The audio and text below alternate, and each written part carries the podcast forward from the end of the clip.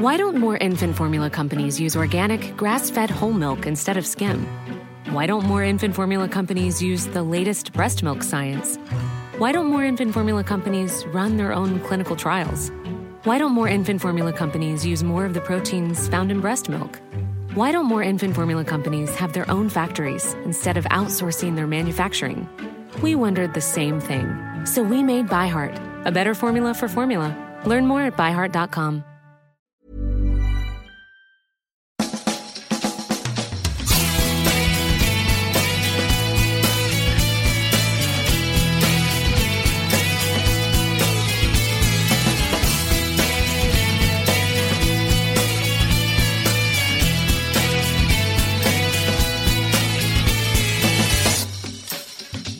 Hello and welcome to a brand new Arseblog Arsecast right here on arseblog.com. How are you? Thank you very much indeed, as always, for being here. Hope all is good with you and yours during this interlull week.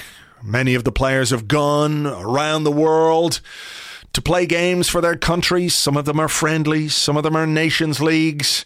And we'll keep fingers crossed that the Arsenal players who go away have a uh, successful, injury free time and come back fit and healthy and ready to go. Because this time next week, we will be talking, I guess, about a North London derby and a month ahead in October, which is going to be extremely challenging. But all that can wait because, you know, it's uh, next week and we don't want to be premature and get ahead of ourselves or anything like that. Nevertheless, we do have a good show for you today. In a little while, I will be talking to Matt Spiro about William Saliba and the fantastic start he has had to his Arsenal career proper. Of course, he did sign for the club in 2019, but he's only begun to play this season. It's all going very well. We'll talk to Matt about that. Also, Flo Balogun on loan in France and Nuno Tavares on loan in France. Matt will give us some insight into how things are going for them. Uh, also, a bit later, I'll give you the winners of the David Dein book competition. I interviewed David last week and we had some copies of the book to give away, so I'll give you the winners of that in a little while. Uh, for those of you who are asking, and many of you have and are, are very kind to ask about Lana, uh, the dog who had her hip replacement operation a few weeks back and, and how she's doing very well. We had all the uh, stitches and staples out of her leg, no infection or anything like that. She's beginning to put some weight on it. She's definitely feeling a bit more like her old self because the magpies in the back garden, she's barking at them, but because she has to spend six weeks basically in a in a crate to make sure she doesn't do any damage to the new hip, it is a little bit frustrating for her. And I think she is getting a little bit bored of just just staying in the crate. We're trying to entertain her, trying to amuse her. But this is uh, this is the difficult part now: is to convince this little dog that uh, well, she's not that little, but to convince her uh, that you have to stay still when she wants to go out and do running and jumping and that kind of stuff, and she can't. But she's going well. She's going well. So far, so good. Still a way to go. But thank you all for the uh, for the inquiries, and I will give her a rub on the head for all of you guys. Right, let's get on and talk about the uh, the Arsenal stuff. All the Arsenal stuff that's going on at the moment. And with me to do that is Andrew Allen. Hello, Andrew. Hello there. Yeah, all the Arsenal stuff. yeah, it's a bit tumbleweedy. I do wonder if we'd be feeling a bit differently about this interlull, you know, had the postponements and everything else not taken place, because we would have had a few more games and maybe just felt like it's about time, you know, just get a bit of a rest in before we go into this crazy October, nine games uh, in the space of 30 days, whatever it is but it feels like it's come at a bad time in a way because you know we we got back on the horse after uh, losing at Manchester United, beat Brentford comfortably, and kind of going, oh, it'd be good if we had another game. Yeah, I mean, in in many respects, I mean, it's kind of nice to sort of sit back and just bask in the fact that we're top for a couple of weeks. Yeah. yeah. Um, but this was the first season in I I don't even remember how long where we we'd kind of got rid of that pesky September interlull because of the World Cup. Mm and you know you get the chance to build up some momentum and really get into the season.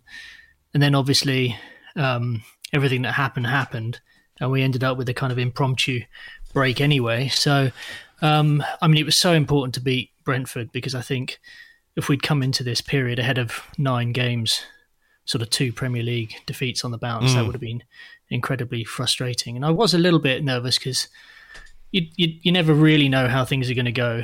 Um, when you when you go away from home, and especially those early kickoffs, which in the past we've had some nightmarish scenarios. Um, but it was perfect. I don't think we've had a more kind of complete performance than that in such a long time. So um, when the full time whistle went, it was kind of like great. A couple of weeks off, we go again in October. Yeah, uh, the, was it? I think Granit Xhaka who talked about the the fact that we showed we, we weren't going to lose games in bunches. Um, I think it was a Xhaka quote. I can't quite remember. Xhaka or Gabriel, someone anyway. But that was an important thing. And it, it's clear anyway from whoever it was that said it. I'm uh, displaying my huge research here, but I know I read it and I was trying to Google it there as you were talking, but I can't find it. But, you know, it does show that that thing was on the players' minds. I think it was Xhaka because he said teams are respecting us a bit more. You know, they, they, they, they can see there's a bit more about Arsenal this season. But they were obviously aware of that going into this game. That last season when we lost, we lost again, and maybe we lost again before we, we got ourselves back on track. So for for the players who are obviously feeling pretty confident as it stands anyway, just to sort of cross that little thing off the the, the list, if you like, of, of things you've got to improve on this season will have been very positive as well.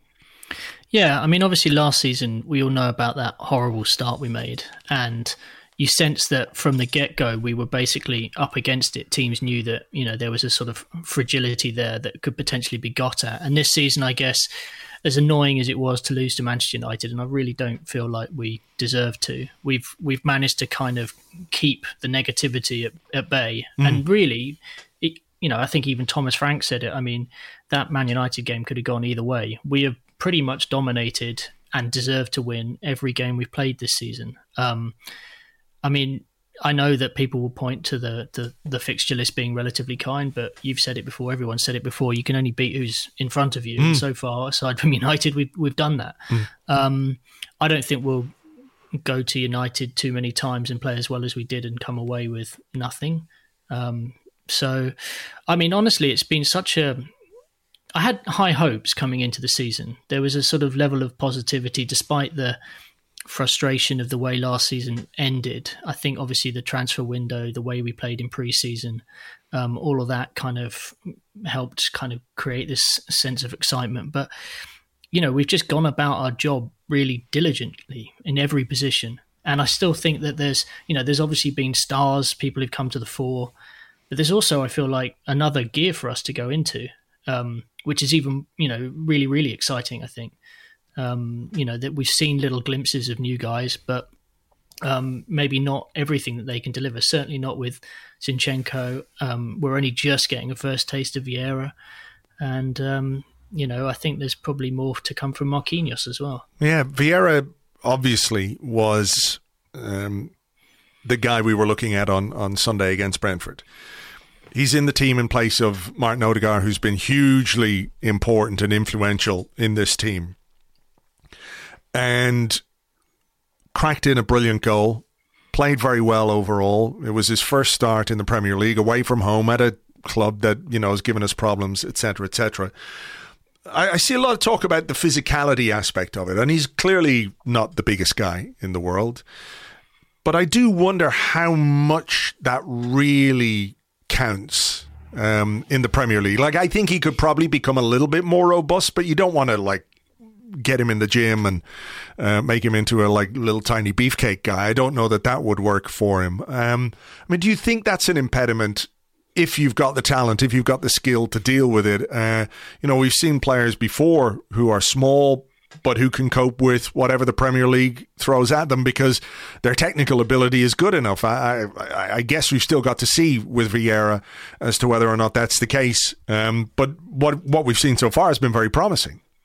Yeah, I mean, I, I don't know so much about the physicality thing anymore. I mean, I think if you look across the league in almost every single team, there's sort of a, a, a smaller guy. I mean, even Brentford brought on Damsgaard the other day, who's a sort of small, astute, tactical, technical player who, you know, I think will be very good for them this season as a hmm. replacement mm. for Eriksen, who again is a similar type. But you could even point to someone like Bruno Fernandes being physically, you know, inferior to some of the opponents they come up against. Mm. I, I, I just think when you look at Vieira on the ball and his understanding of the game, you, you kind of hope that he doesn't actually have to he doesn't have to get crunched you know, mm. in challenges too often. I mean, I know it did happen the other day on the touchline and whatnot, but you know, he's a footballer. I think I can't remember if it was you or James who said it on the Arsecast Extra on Monday. It was like, well, he's probably been the smallest guy on the pitch at every level he's played football, and yeah. he's come through pretty well so far. So that was James. You know, I yeah, I kind of I completely take that opinion really, and you know, as a football club, you don't spend forty million euros at the drop of a hat on a guy you think might struggle uh, just because he's a bit small. Um, so I'm I'm very confident. I actually thought against Brentford he was um, I thought he was good, but I thought he was quite safe. Like I feel like you know, there was a, a, kind of ticking over whenever the ball got to him, but he wasn't necessarily imposing himself as I think he might come to mm. impose himself on games going forward.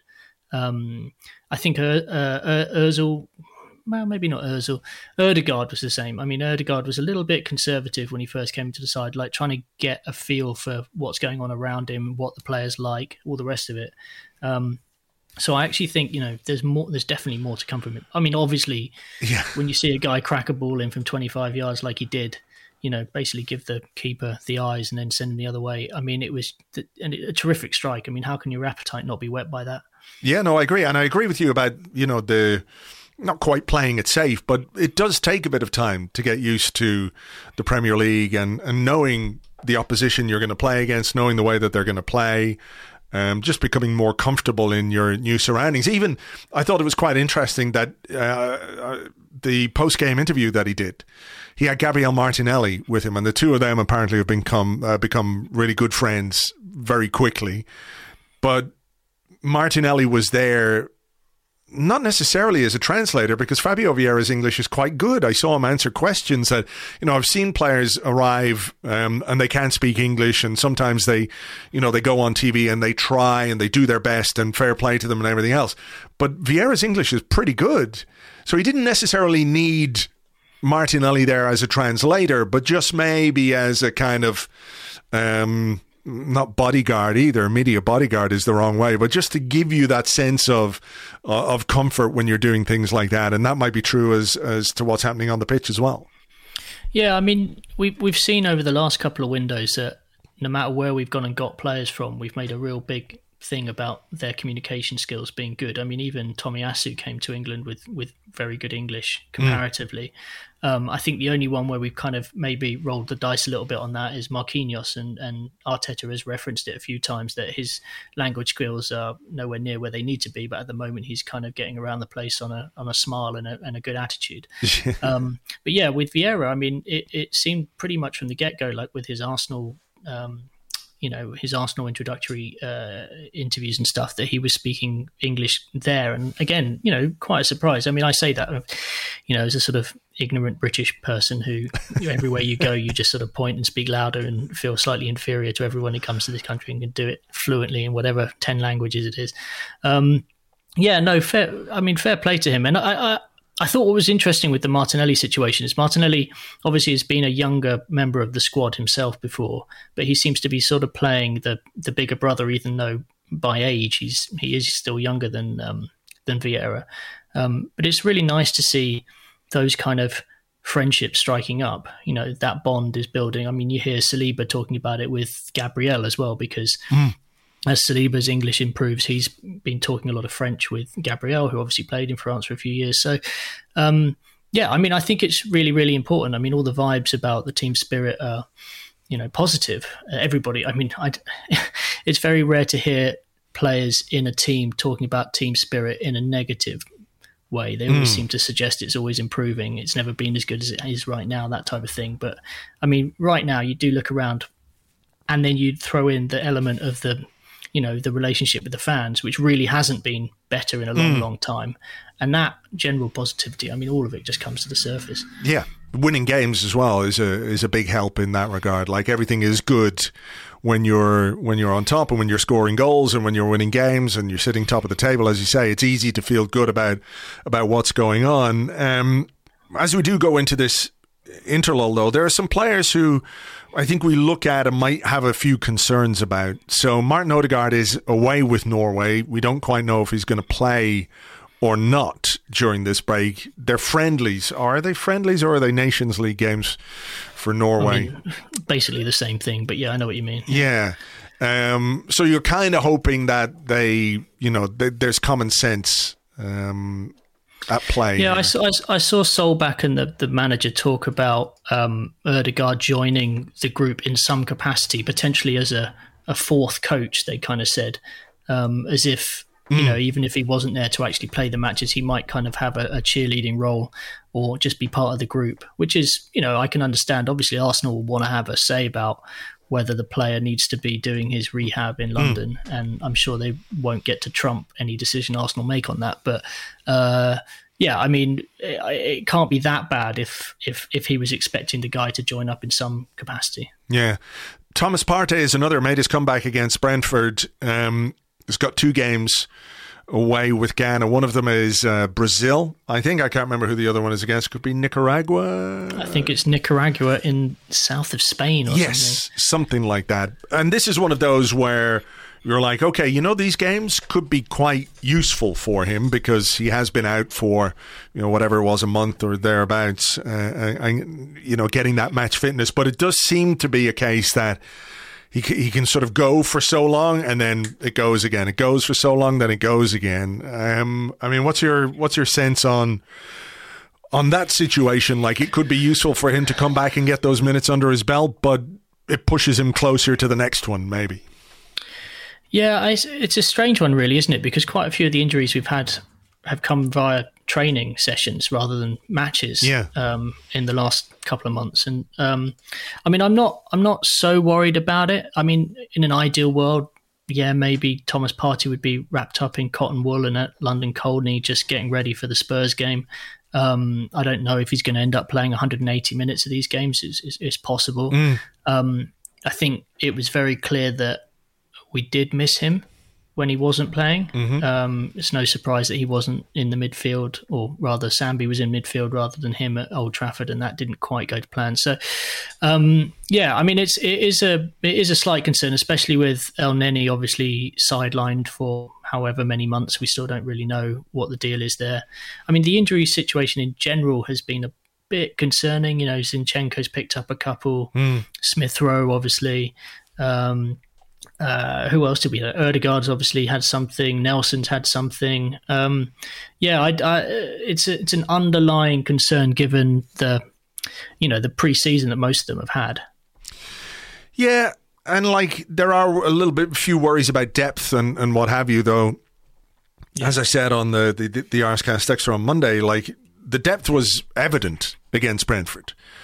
In that, without Odegaard, we had Vieira. Without Zinchenko, we had Tierney. Um, but there comes a point where that does get a, a little bit stretched. Um, an interesting one as well, I think, is Tomiyasu. Seen some quotes from him today um, where he says he's he's not satisfied, um, and you can understand why he's not satisfied because he's not playing uh, very often. Ben White, I think, has been one of our uh, outstanding players. Doesn't really get an awful lot of mention, um, but I think he's been really, really good in the right back position um, which again is evidence of our depth because without Tommy Tomiyasu, we have Ben White because uh, it's not Cedric and we have uh, Saliba in at centre half. Um, Tomiyasu says when you look at the uh, the players selected as starters in the Premier League games, you will understand what is required to be there. I will work hard in order to get my position back, and it is an interesting one because you know this is a guy who in the first half of last season was absolutely superb um, fell by the wayside, and I think we suffered a little bit because of uh, his absence, particularly in the final part of the season. Even though he did come back, but I don't think he was quite hundred percent. That's a really interesting one, isn't it? Because th- that that sort of line between competition, a competitive environment, and a really tough decision for a manager to make uh, is quite a thin one. Um, you know, you wouldn't say anybody is is uh, deserving to lose their place if that's the way you want to put it, but obviously in November, he's going to have to mix things up a little bit and make sure that people don't get too fatigued. Yeah, look, I think if Tommy Tomiyasu had been properly fit at the start of the season, he'd have been in with a, a real shout of starting all the games, you know, from the get go. But obviously, mm. that wasn't the case. So Ben White was put in there, and Ben White's done well. So you don't necessarily just take him out because you know Tomiyasu's back.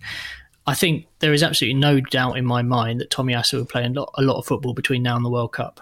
Um, you know, mm. almost all the Europa League games, but also I think Ben White will need a rest. Um, and if Ben White, White doesn't need a rest, then maybe Gabriel or um, William Saliba will, and then Ben White will be the first one to move across. So, I mean, I think it's you want to hear your players aren't satisfied when they're not playing.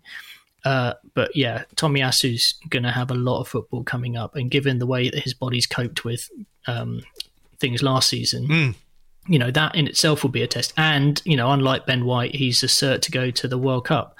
So he'll also have potentially at least three or four games well three games in the group stages and then see how they do um, at a time when ben white uh, it's looking increasingly likely will be in london. Um, yeah i mean I, I am not i'm not too concerned about about Tomiyasu. I, I think um, looking across the squad, as, as far as I can tell, like only Cedric, Matt Turner, uh, haven't played any kind of Premier League minutes so far. Mm. Um, Cedric's actually another one who's had an injury, hasn't he? He's yeah. been sidelined, and you know that must have come in training because he's not played any minutes. So, um, yeah, I mean it's it's it's a weird one. I guess there was a very intense pre-season.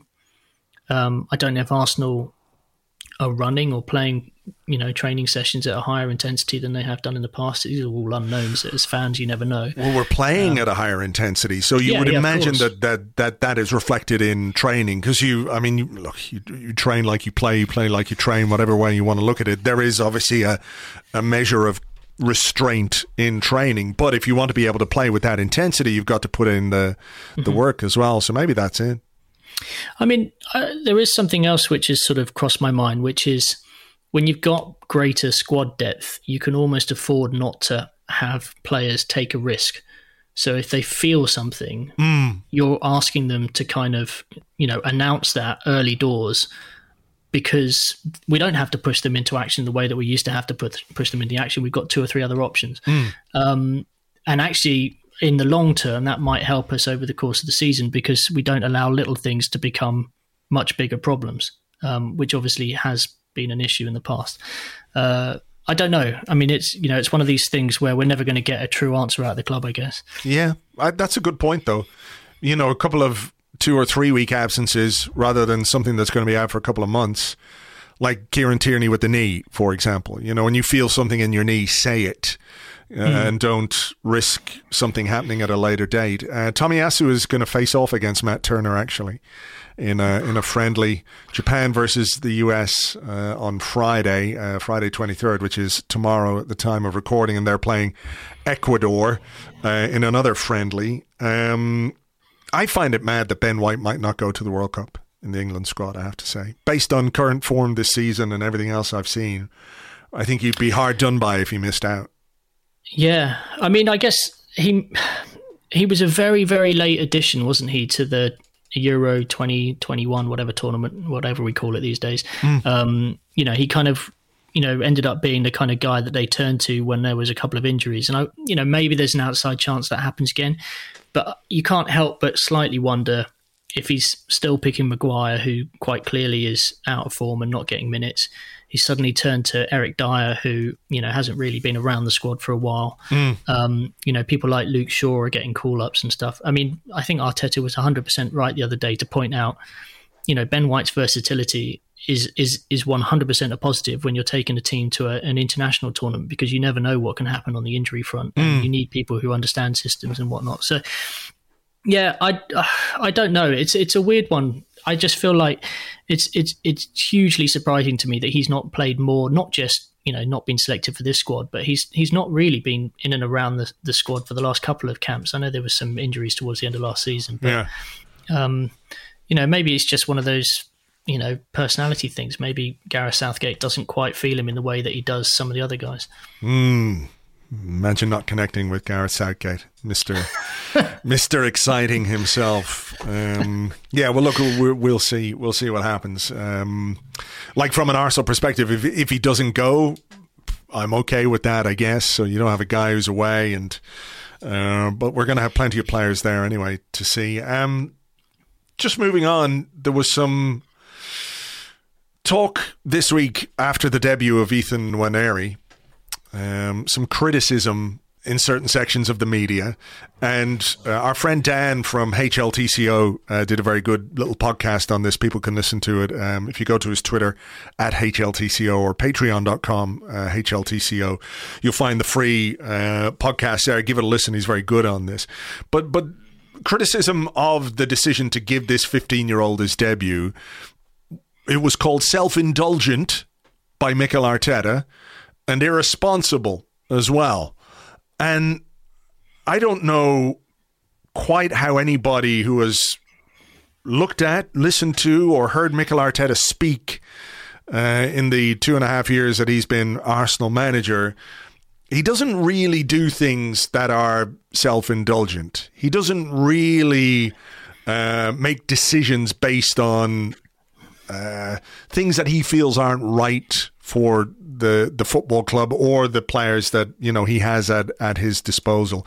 Now, I do think there might be something you know in in giving this uh, young man his debut to sort of cement his connection to the club because he's still on scholarship forms. You know, he can't sign professional. So there might be something in that because he's so talented. They really want to fast track him and make him feel uh, like part of the team. But that to me is just basically good management of your youth talent rather than it being, uh, you know, Mikel Arteta wanting to say, oh, look, I, I'm the manager who gave the youngest player ever his debut. That's not really how he operates. No, I, I, I can see maybe one angle where you might criticize Arteta for the substitution and that is he's he doesn't really know how this kid's going to develop over the course of the next couple of years. I mean, he really is raw. 15 years old is raw. He's not played really at any higher than under 18 level, I think I'm right in saying. Mm. Maybe a couple of under 21 games. Um, it was a massive departure for Arteta because he had many chances over the course of the time that he's been at the club now, coming up to three years, to, to give kids debuts and closing stages of matches. I think more than anything, it says to me that Mikel Arteta is becoming more confident in himself and his position at Arsenal, and that he feels that he can make decisions like this where maybe before he was a little bit cautious. So obviously the circumstances of the game allowed for him to make a substitution like that. Sure. But as I said before, he's had opportunities to do that type of stuff before. And, you know, there was Matt Smith on the bench there, who at the age of 21, 22, who's been in and around the Arsenal side, has been itching for his own debut and hasn't had the chance, I don't think. I'm pretty sure and certainly hasn't had a Premier League match. No, I don't think um, so. So, you know, he, you know, there might be a couple of other kids who are older than uh, and Nwaneri who are maybe asking, well, how come I haven't had my chance? But I suspect maybe those chances will come this season in a way that, you know, we haven't had those opportunities potentially because of the five subs now being reintroduced post, you know, having kind of gone away, having been introduced during COVID. Mm. Um, but yeah, no, I feel like Arteta's more confident. I feel like something washed over him the night before the game. He kept talking about it being a gut feeling, like I'm going to give this kid uh, a go on the pitch, and that was sort of quite a that was a very un kind of Arteta thing. He's very scientific, very measured, very disciplined, very you know all these types of things, and this just seemed to be heart over head in many respects. Um, I don't know what the kid's contract situation is if he's wavering and this is going to tip him over the line. Um, I do think the club now have a bit of a job on their hands, making sure that he's given the level of kind of care and attention he needs to deal with the added spotlight because mm. you know within about 20 minutes of the game finishing there was 150 articles about who he is. You know we've seen his head teacher interviewed on sky sports. We've you know i it, you know that's that's a lot for a 15 year old kid to to cope with. And obviously all eyes are going to be on his development now, you know, where he goes next and whether Arsenal give him more opportunities.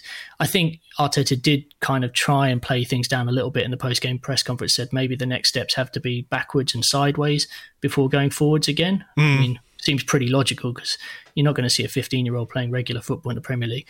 Um, but yeah, look, I, it was a talking point, I guess. Um, I'm excited for the kid, and everything I hear is that he's a very, very, very good player, intelligent, down to earth, and you know, it's great to hear and see kids like that getting opportunities at Arsenal. Yeah, No, I mean, I, I, I just don't really see how it can be anything other than I get what you're saying completely, actually, about the the spotlight thing because it is a lot.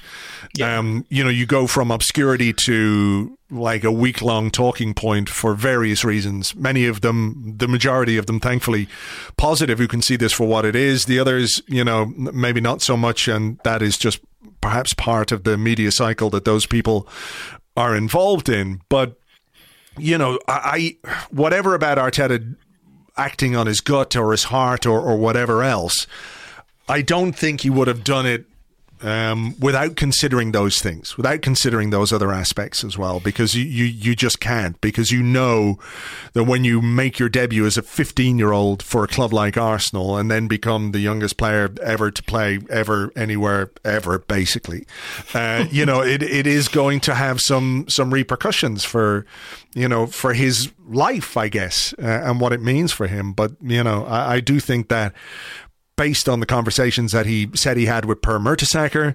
Um, you know, you have to you have to imagine that these guys talk all the time, right? Like not just about whether this player is talented because they're all talented to be in an uh, academy like Arsenal. You have to be a talented player, but are you ready? physically? Do you understand the game well enough? Are you tactically aware? Can you take instruction? What are you like as a person, as a personality? Like, I'm sure all of those things were taken into account before he made that decision, even if it was just to give him three or four minutes. Yeah, yeah, absolutely. I mean, as you say, I mean, I think things are looking pretty joined up. We know the relationship between Mertesacker mm. and Arteta is incredibly close. You know, they were good pals when they were playing together at the club, and um, you know, probably the two most mature heads in any room. Uh, mm. it, would it feels like at Arsenal over the course of the last sort of decade or so. So, um, that, that I I really just hope that people don't use it against the player because you know he just needs to kind of settle down now get into a rhythm get more games under his belt more experience probably at some point go out on loan and then you know we may see him again in a couple of years time um, i know obviously we've had other kids come through very early mm. you know fabregas and um, wilshere uh, uh, Saka made his debut at 17 18 didn't he mm. i mean it's we're talking six, seven months difference really in terms of age between those guys. Um, yeah, I mean they've proved you can they can do it. If you're good enough, mm. you'll you'll you'll be fine. Um, I yeah, well, let's see how it goes. I hope he doesn't get marked out in kind of you know under twenty one football now as a kind of the guy to go for because he's the guy who was fifteen years old and made his Premier League debut. And maybe that won't happen. Maybe his teammates will have his back anyway. But sure, um, yeah, it's a it's it's super exciting for the kid, and he you know he really is a kid. Yeah, yeah, and, yeah. and exciting for the academy and and for the for the way it demonstrates as a pathway from the academy to first team, you know, which has been shown by the fact that we've got Eddie Nketiah, Bukayo Saka, Emil Smith Rowe all in the team as well. So um, it's a good tradition, a good Arsenal tradition, and uh, hopefully um, we see a lot more of this guy um, in the years to come, if not in the uh, very near future. Um, all right, we'll leave it there. Andrew, as always, thanks very much. My pleasure. Thanks for having me. Thank you very much indeed to Andrew. You can find him on Twitter. He is at A Allen Sport at A Allen Sport. A lot can happen in three years, like a chatbot may be your new best friend. But what won't change? Needing health insurance. United Healthcare Tri Term Medical Plans, underwritten by Golden Rule Insurance Company, offer flexible, budget friendly coverage that lasts nearly three years in some states. Learn more at uh1.com. Quality sleep is essential. That's why the Sleep Number Smart Bed is designed for your ever evolving sleep needs. Need a bed that's firmer or softer on either side? Helps you sleep at a comfortable temperature? Sleep Number Smart Beds let you individualize your comfort so you sleep better together. JD Power ranks Sleep Number number 1 in customer satisfaction with mattresses purchased in-store. And now, save 50% on the Sleep Number limited edition Smart Bed for a limited time. For JD Power 2023 award information, visit jdpower.com/awards. Only at a Sleep Number store or sleepnumber.com. Now, you will remember last week we did a competition to give away some copies of David Dein's book entitled Calling the Shots. I asked a question about what party game Arsene Wenger and David Dein played when they had that famous meeting for the first time. And I gave you, I think, a couple of, I think there was uh, musical chairs, Twister, and charades. And uh, charades, of course, was the answer. A surprising amount of people went with Twister, though, which, um, you know, certainly conjured up some images in my mind. And now they're in your mind, too. The random number generator picked three people at random uh, who chose charades and not Twister. And those three people are Chris Kent, Ken Hickey, and Richard Tenby. Well done to you guys. I will be in touch by email. We'll get your details and we will get the book sent out to you ASAP. Right, let's crack on with the show. And with me now to talk William Saliba, Flo Balogun, and much more, it's Matt Spiro. Hi, Matt. Hello, Andrew. How are you?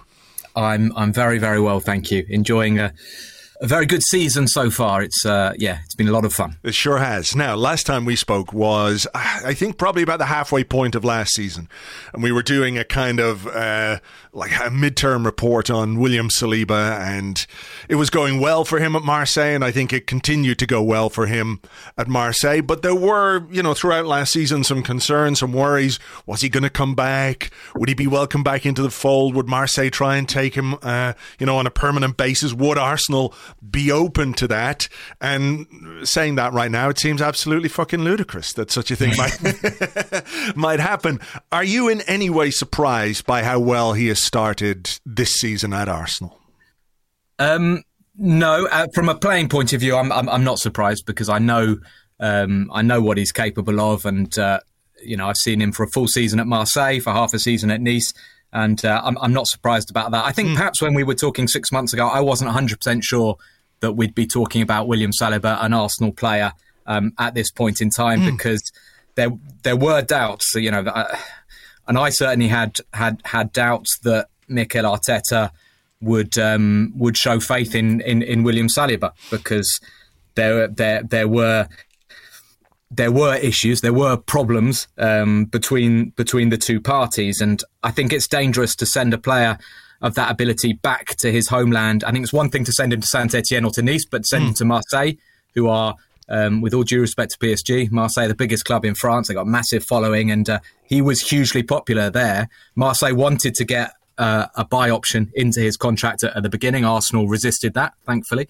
and um, yeah, he would have had that season with with the Marseille fans, with Marseille players, Matteo Guendouzi in the dressing room saying, "Come on, William, stay on. We've got you know we've got something good going on here." And uh, uh, you know, at the same time, when when I did that interview with Saliba towards the beginning of last season, he said to me um, that he absolutely feels like an Arsenal player. So you know, I knew he he he wanted his future to be with Arsenal, but I had mm. doubts as to whether that would happen with Arteta. But in terms of his performances, no, no, I'm absolutely not surprised. I, am pleased. Obviously, you never know how it's going to go.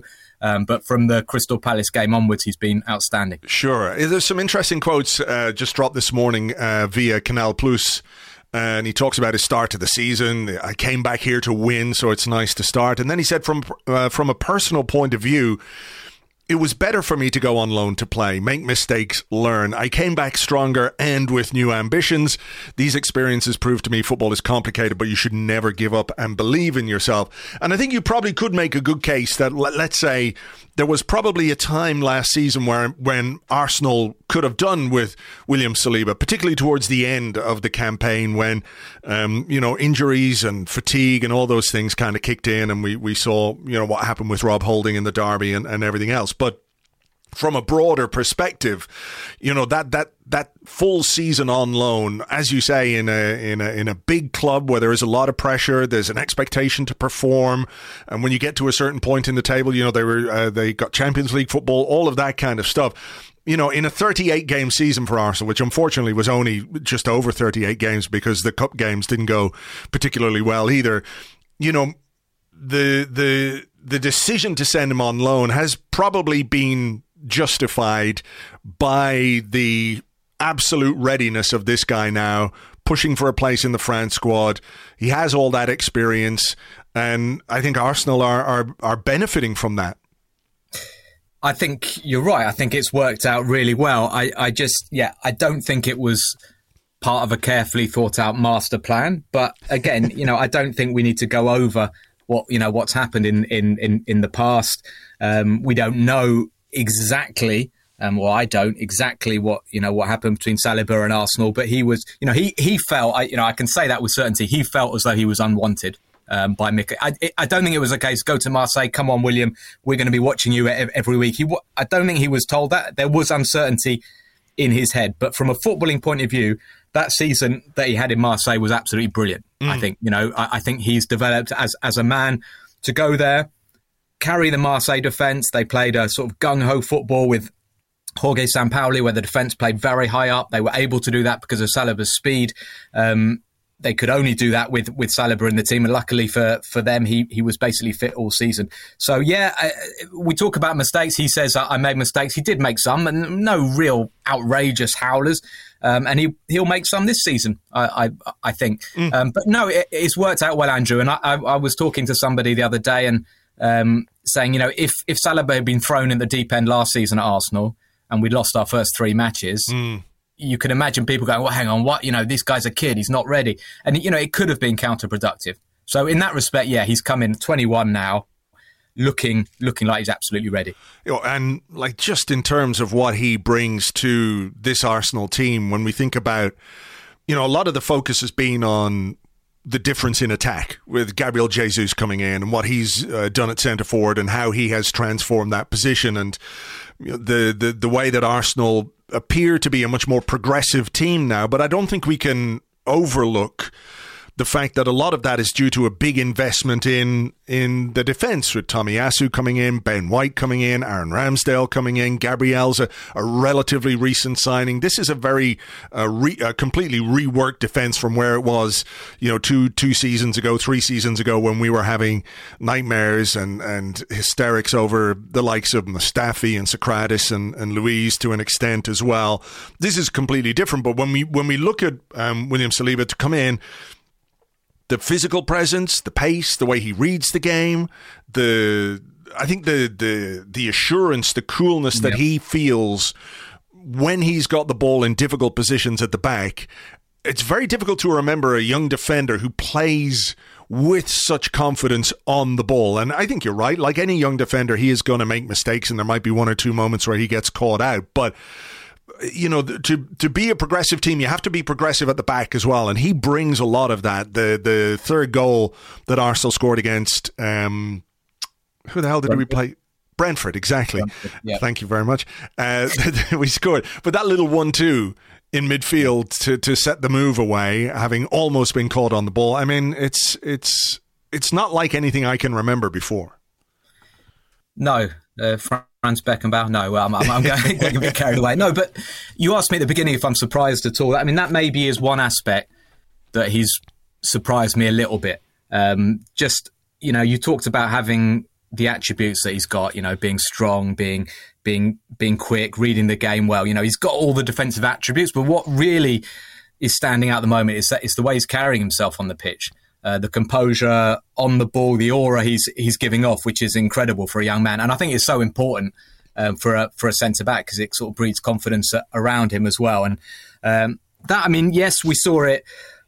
We saw it at Marseille. I mean, he would always be comfortable on the ball, and he tried to do something with it rather than just you know shoving it out to the fullback. Um, and he does try and move the ball forward if he can. Uh, whether, yeah, I, I maybe wasn't expecting him to be that good that quickly in the Premier League. You know, I, I, thought maybe a few safety first balls, a few lumping it up upfield. The first 15 minutes, I thought against Brentford.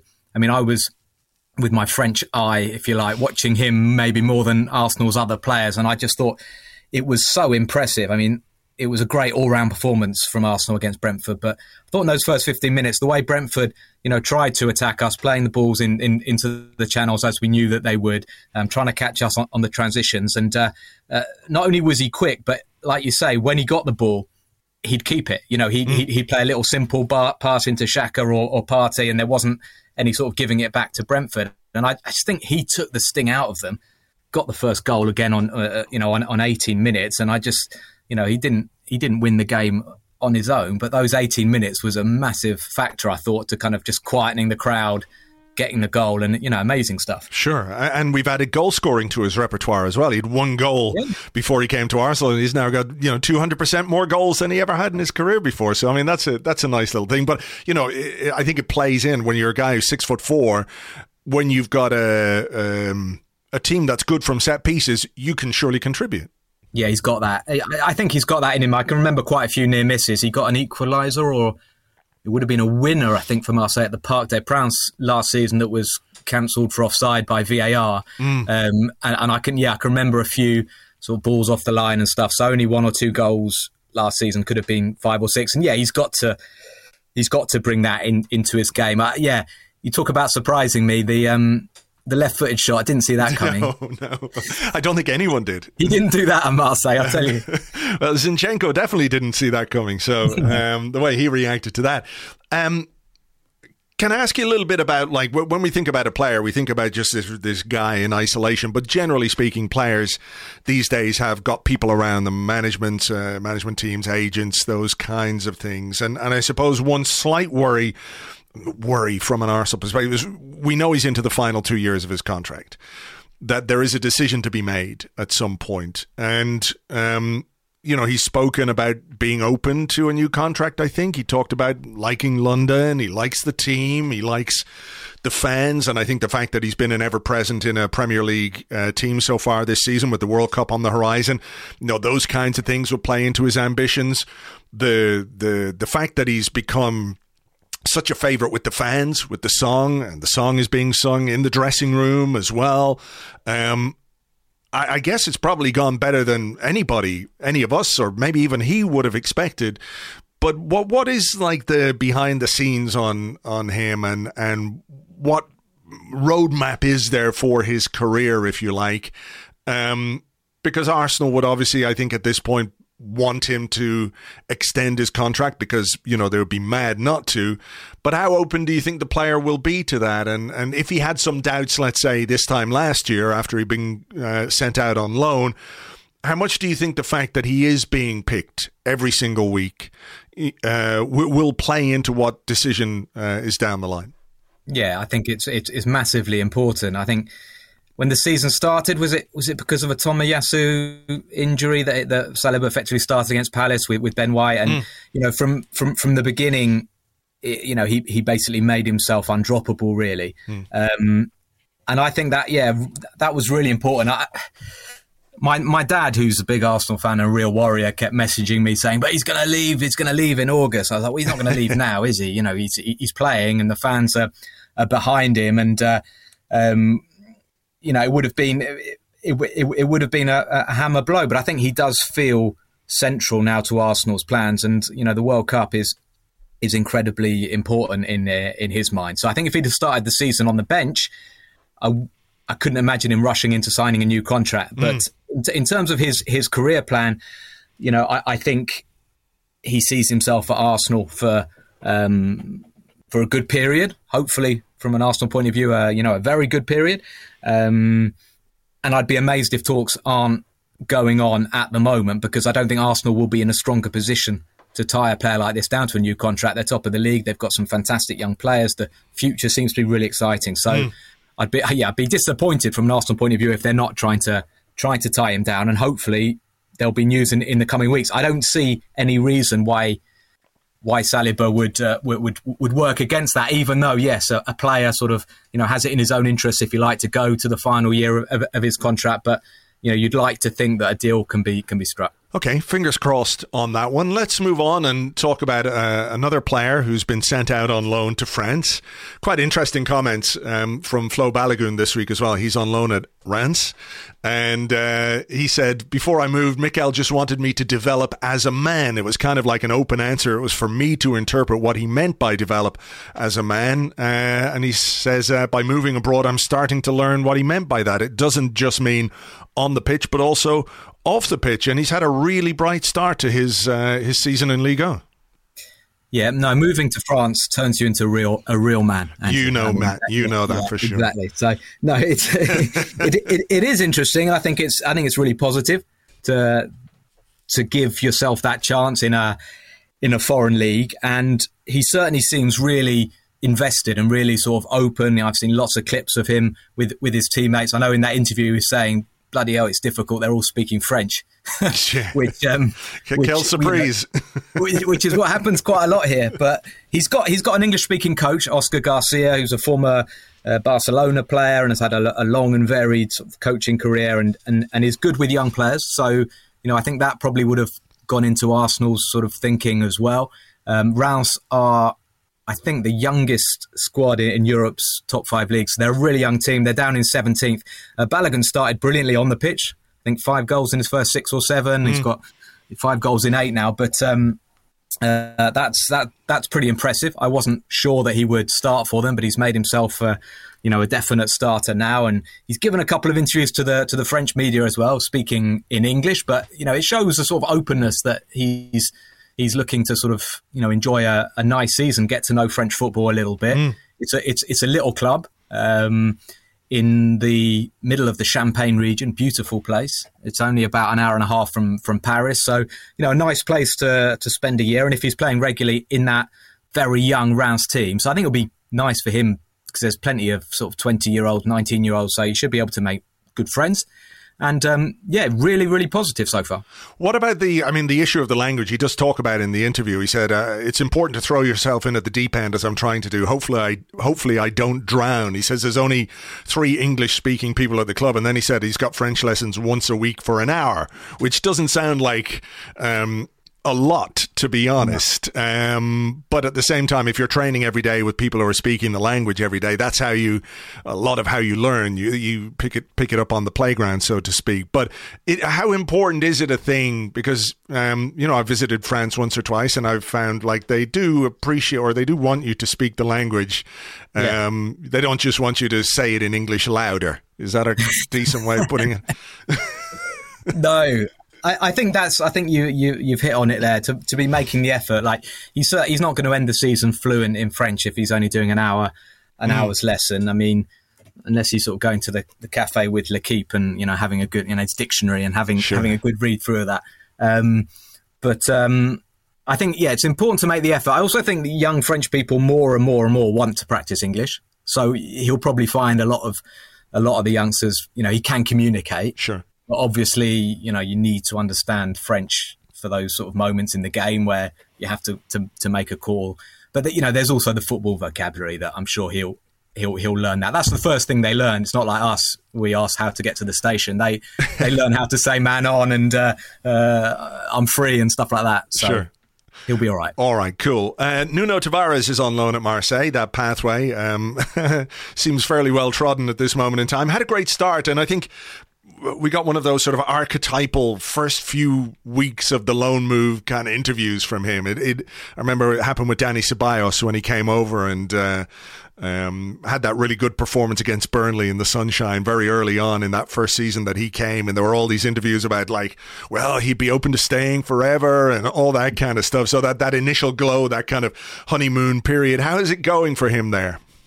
Yeah, really, really well, really well. I mean, he surprised me. You know, when you think about how it kind of finished for him last season at, at Arsenal, you know, his confidence was, was rock bottom, and he's um, he has hit the ground running. I mean, uh, one main difference is that he's playing as a left wing back and not as a left back. And having watched him in the last few weeks, I'm, and in fact, having watched him play left back for Arsenal, I'm convinced he's not a left back, and mm. he's a left wing back, or possibly even a forward. You know, possibly even a left winger or forward, because he, you know, he's been doing a lot of damage, you know, with his with with his running, and mm. um, he, he's extremely quick. He, I mean, you know, you know, you've, you've you've seen him as a player, but when he's played for Arsenal, he's had to worry a lot about the defensive side, and at Marseille, he's been given pretty much free reign um, to to attack. And uh, yeah, I think I tweeted something about this uh, the other day when Marseille were struggling against Lille. They were one 0 down, and it was the first game that they'd rested Nuno because they've been playing Champions League as well. Mm. And the coach put him on after 22 minutes and uh, the impact he had, he just got the stadium going. You know, a couple of rampaging runs up up the left. He's he's finding an end product as well, which he didn't have at Arsenal. He's you know he's managing some of the time when he gets up the wing to to pick out teammates with his crosses. The other thing, you know, we saw him quite a lot, especially in his first few weeks at Arsenal, trying his luck from from long range. yeah. And quite often those right-footed shots would kind of like skew off uh, high in high in the stand. They're going in. He's got had two or three long shots with his right foot into the bottom corner. People have been asking him if he's right-footed. So look, I'm I'm surprised, but let, us hope it continues. I mean, you know, the other side of the coin would be that in the two Champions League games, he's he's not been as effective. Um, the levels been a little bit higher, albeit one of the games was uh, was was against Tottenham. But Marseille should have they, they dominated, controlled it for sixty minutes. Maybe not dominated, but mm. Tottenham as as they tend to sort of yeah hit hit on a couple of counter attacks. Um, but no, really, really, really positive. I mean, at the start of the season, I didn't think Nuno Tavares had a future at Arsenal. I'm, I'm still not 100% sure he does because I'm not sure, even though he's a player that's come in under Arteta, I'm not, you know, he's still a bit raw. You know, some of the times when he goes on these runs, he, you know, say looks like a giraffe would be a bit harsh, but you know, with those long legs, and you're kind of wondering if he if he quite knows what he's doing. You know, um, but he's been quite effective a lot of the time. So I, I, I do think having watched him the last few months, that he has talent and he has, yeah, the ability perhaps to be an Arsenal player one day. But I'm still not 100% sure that will happen. Yeah, I'm not sure he's a left back. I think we kind of gathered that last season that, well, certainly he's a, a, left back with a lot to learn defensively, but when you can get him going forward, when you can get him running the opposition, then there's certainly some talent there and some potential there. And uh, the ingredients or the, the bits and pieces have come together with the goals he scored early on for Marseille. So good luck to him. Fingers crossed it, it continues to go well. Just finally, some thoughts from you as, a, as an Arsenal fan on the start uh, to this season. We're sitting top of the table in the middle of this international break. Of course, North London Derby on the horizon, but, you know, chalk and cheese when you compare it to this time last season. And certainly not just in terms of points, not just in terms of where we are in the table, but the, the sort of mood, the um, the belief, the what we consider that this team is uh, has got in its locker, I think compared to 12 months ago is is really quite different. Yeah, absolutely, absolutely. It's really, really exciting. I'm, you know, like like a lot of Arsenal fans probably like have you know trying to stop myself from getting too excited or you know because I, I, I kind of went on strike after the Newcastle game. I found it so I you know because I did buy into a lot of the the feel good factor after you know last season where yeah. things things were getting better and better and I, I I went to the first game in ages, the the Wolves game at, at the Emirates I hadn't been, I don't think, since since COVID, and when Lacazette didn't quite score but got the own goal at, at yeah. the end. It was just complete mayhem in the Emirates, and it, it, yeah had quite a profound impact on me. And I just felt as well, yeah, you could such a difference in the stadium, like the positivity and everybody behind the team, and it was obviously seeing a last minute winner was was was was pretty special. But um, that's that's continuing. They've made some terrific signings. Um, very excited about Gabriel Jesus, obviously, and um, yeah, keeping my fingers crossed that we get through October. If not top of the league, then still sort of, um, you know, with with with confidence high and uh, having taken some points at least from from Tottenham, Liverpool, Chelsea, and um, and we'll see. But yeah, pleased as well that William Saliba is there because had he not returned to Arsenal, would have been the first time I think that we didn't have a French player since 1996. I was thinking about this the, the other day. Wow um, which would have been yeah maybe time for me to come home if if that had happened. For Sure, that would have been what Rémi Garde and Patrick Vieira. Rémi Garde and Vieira, yeah. Wow. I mean, we've always had, we've always you know we've had lots of French players most sure. of the time, but it's been dwindling a bit under Arteta, and um, I think Saliba's the last man standing. Yeah, we're moving more to the sort of uh, Portuguese uh, in the dressing room. That's the language of the dressing room now. Portuguese and English, I think, more than French. So anyway, listen, it's all going well. As ever, Matt, thanks a million. Great to talk to you, and we'll catch up again soon, I hope. Cheers, Andrew. Thanks. Thank you very much indeed to Matt. You'll find him on Twitter. He is at Matt Spiro, at Matt Spiro. And no doubt we'll check in with him again uh, at a later point in the season to find out how Balogun and Tavares are doing as they continue their loans in France. Right. Let's leave it there for this week's show. James and I will have an Arsecast extra for you. I think it's going to be on Sunday. Although I have to check with James. I should have checked with James before I started recording this bit of the show, but we will have it for you either on Sunday or Monday. I'm not quite sure. Maybe it might be Monday evening. Is it possible that we've made an arrangement and I have forgotten? Yes. Is it possible that we haven't made any arrangement at all and I've forgotten that we haven't made it? Also, yes. Anyway, we will have one at some point. So uh, keep an eye on Twitter and on the website and everything else. I'll give you the uh, the heads up as to when we're going to record that.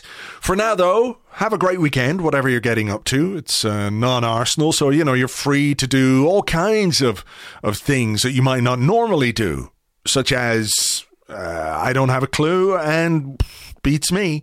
But whatever you do, have a great one with family, friends, and good people. I'll talk to you uh, on the Arsecast Extra with James whenever that's happening.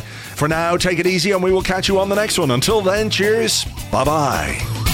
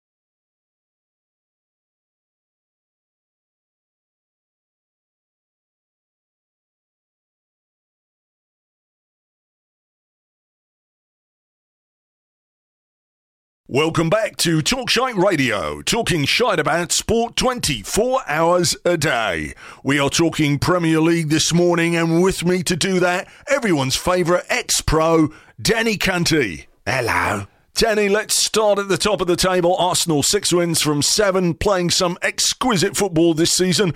Had a little blip at Manchester United, but bounced back against Brentford. Comprehensive win there. The Gunners are looking good so far. Yeah, you could say that, I suppose. But if you're like me, one of the great minds of football, you could focus on the real issue.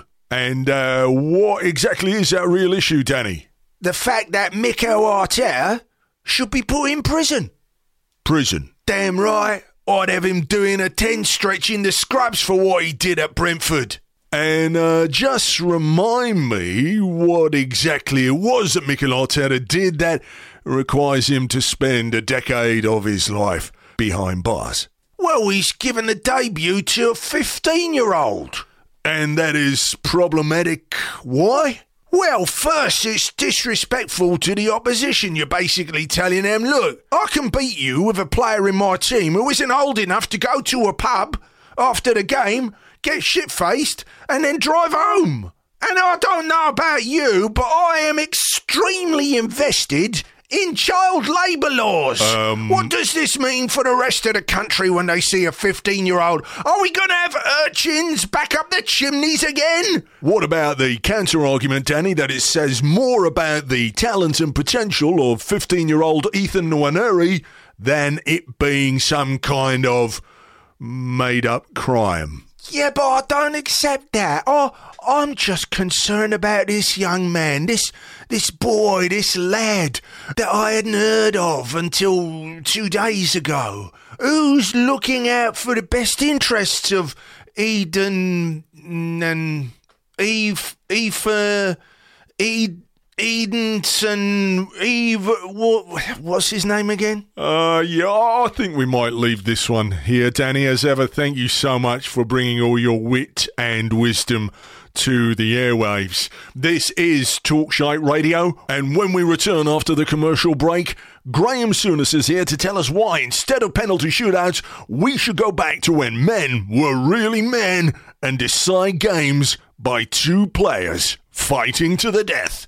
Mikel Arteta is a terrorist. Oh, shut up, Danny. Talkshite Radio, talking shite about sport 24 hours a day. 24 hours a day.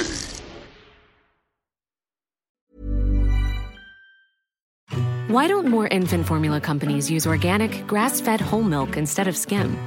Why don't more infant formula companies use the latest breast milk science? Why don't more infant formula companies run their own clinical trials? Why don't more infant formula companies use more of the proteins found in breast milk? Why don't more infant formula companies have their own factories instead of outsourcing their manufacturing? We wondered the same thing. So we made ByHeart, a better formula for formula. Learn more at byheart.com.